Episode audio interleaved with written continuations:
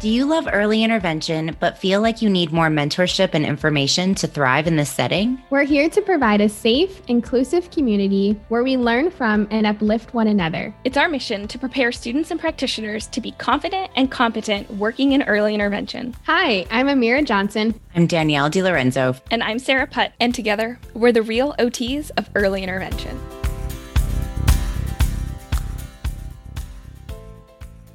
I am super excited to get into today's topic because I think assessments, assessments are something that come up time and time again, and especially in the area of early intervention. I think a lot of people don't know what type of assessments we do and really what the assessment process looks like. So let's just dive on in but first, a word from our sponsor. This episode is brought to you by Marvelous Mirracles OT, a platform created to empower and equip families and therapists with the tools and resources to help little miracles fulfill big dreams.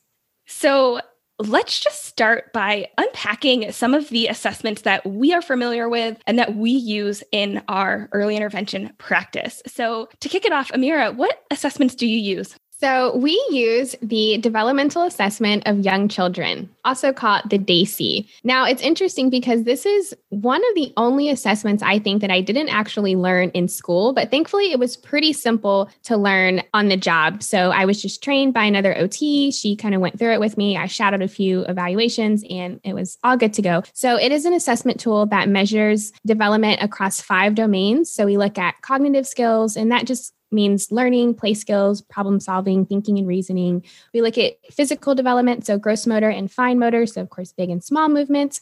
We look at communication, so receptive and expressive language, so how kiddos are able to convey their wants and needs either through talking, pointing, gesturing, and then also understanding language. We also look at social emotional skills, just how they're interacting with others, play skills, their emotional regulation, social participation. And the last area we look at is adaptive behavior. And that one is just participating in daily routines. So, dressing, feeding, toileting, all of those kinds of things. So, we look at those five main areas in that assessment tool. Speaking of the DAYC, I actually use some of that. I don't use the full DAYC, but I use a portion of the DAYC along with the Bayley. So, of the DAYC, I use the adaptive behavior and the social emotional subtests. But then I actually pair for the rest of the developmental assessment that I do, I pair it with the Bayley. And that's where I'm looking at the cognitive function, the receptive and expressive language, the fine motor, and the gross motor. So it's interesting that we both use the DAYC, but that I also pair it with the Bayley as well. Danielle, what about you? What assessments do you use and have you used in the past in early intervention? I am certified to use the Battelle Developmental Inventory, also known as the BDI, which is a play based assessment that takes a look at all areas of development. And that was our main assessment tool that I used when I practiced in New Jersey and Pennsylvania. I also, when I want to get a more in depth view of fine motor skills or sensory processing, or the evaluation was paired with an OT assessment in addition to the overall developmental assessment. I use the Peabody Developmental Motor Scales, also known as the PDMS 2, or I'd use the sensory profile or the sensory processing measure. Additionally, when a child did not demonstrate a qualifying score for early intervention, I was able to use informed clinical opinion, where the PDMS and the SPM was used as a complementary support as to why I felt this child needed to qualify for early intervention services. So I think there's something really interesting that we should probably hash out for a second because being an OT working in early intervention can be very different than being an OT, say working in a pediatric clinic or an, in a school or something like that, where it sounds like and and I know every location, every state can be slightly different in the terms of the assessments that they use, how they qualify kiddos and all this kind of stuff, but it sounds like all three of us tend to do more global developmental assessments and not typically or not generally only OT assessments. And I think a lot of times I know when my fieldwork students come to me, they're like, okay, I'm ready to do my fine motor. And that's all they're going to look at. And I'm like, no, we are looking at everything.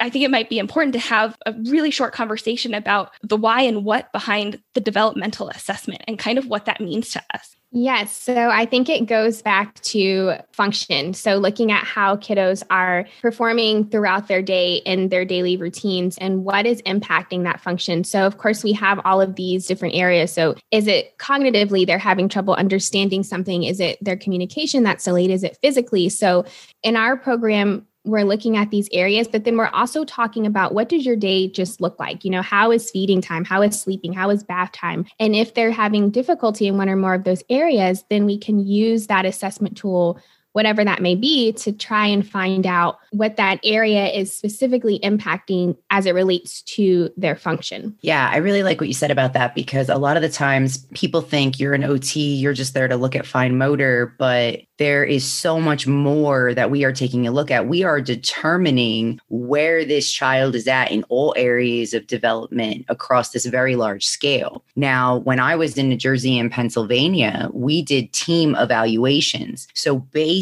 on when the intake referral was completed, if there were motor concerns, it would a teacher or a nurse would be paired with an OT or a PT, or a speech would be paired with an OT or a PT because it's always someone that's going to take a look at the cognitive and the speech. And then we're taking a look at that motor component, the adaptive skills. And together we're taking a look at social emotional, but we're also still conversing and discussing all areas together. So I think when you become an assessor in early intervention, it really strengthens your skills as a developmental clinician. And that is a different hat to wear than just an occupational therapist. So it's almost like you're using your OT lens to provide this overall developmental assessment. And it really makes you think, like Amir, what you were saying, going back to function, what is the areas that this child is having that need, they need additional support in to help them function at an age appropriate level or be as independent as possible in their activities of daily living. And we all know that the main occupation of a child is to play. So we're doing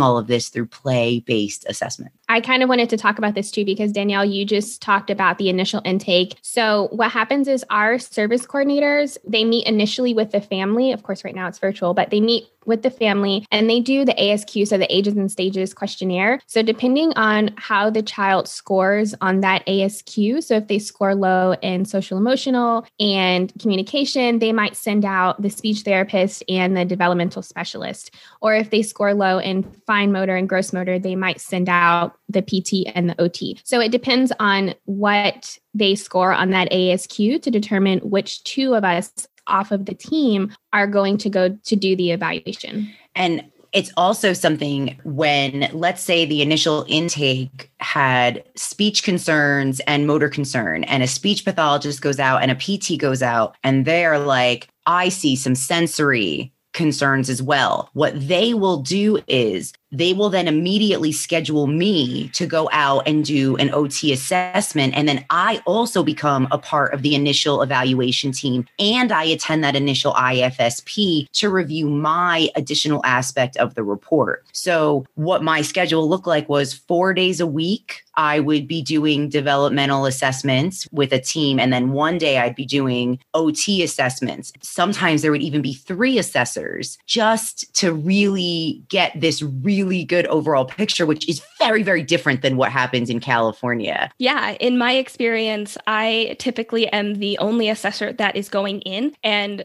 again, pre COVID time, it would have been me and the service coordinator going in. The service coordinator is getting all the information, they're getting all the doctors, any other specialists, like they're kind of getting all that background information, all the really, really important information from the family. And then I'm coming in and running the assessment portion of it and getting the scores and delivering the scores and talking about the recommendations and services and all of that with the family. And this is like what I love having these conversations. And I really want to hear what other people have to say too, because I've never had to do an assessment with another professional before. And I can see how beneficial that would be. And so it's really cool to hear both of your experiences going through that. But there's something that I wanted to bring up about when you go to do an initial assessment on a kiddo. And I know for me, my assessment starts the second that I lay eyes on the kid. We might not, like when we were still in person, I might have met them like at the facility or at the center. And I'd be like paying attention of like, which one of these kids in this room could be mine that I'm going to be assessing. And I would be watching them. If I'm going to their house, the second that I'm walking in the door and I'm laying eyes on that kid, I'm starting to watch them. And now, even virtually, you can kind of do the same thing because I think assessing them during that kind of unstructured time when they don't know that they're necessarily being watched, you can get a lot of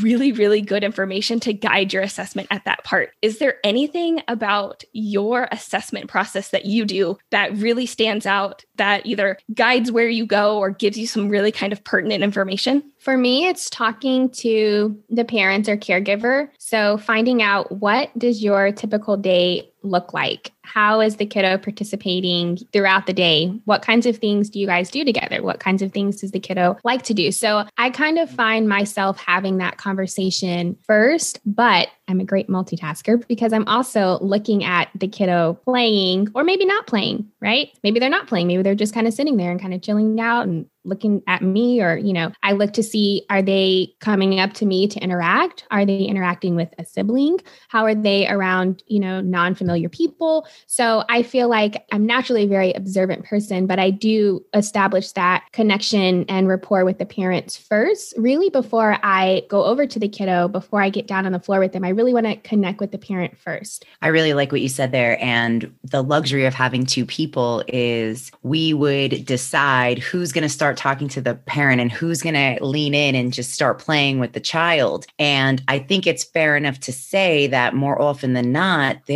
are going to be times that the kiddos aren't going to do what you would like them to do. So don't think of it as like, stack these six blocks right now, sweetie. Go ahead and show me this pincer grasp, right? So it's not as systematic as you would think an assessment would be, which it can be challenging for new grads because you're so used to just kind of like when you're not familiar with an assessment. So, one of the things that I did initially when I became an assessor many moons ago, I became very familiar with the assessment protocols and what each item was looking for. And then what I did was I made sure to tell the family, hey, do you have like an open cup or a snack or just make sure you have some things ready because you're you might not be able to utilize your testing kit. Not every kid is going to sit down for you and do what you need them to do. That's why you're in the home in the first place. It's almost like when you get a kid that does everything for you, it's one of those times where you're like, this is great. This kiddo is cool. There's nothing wrong. Like everything is fine. And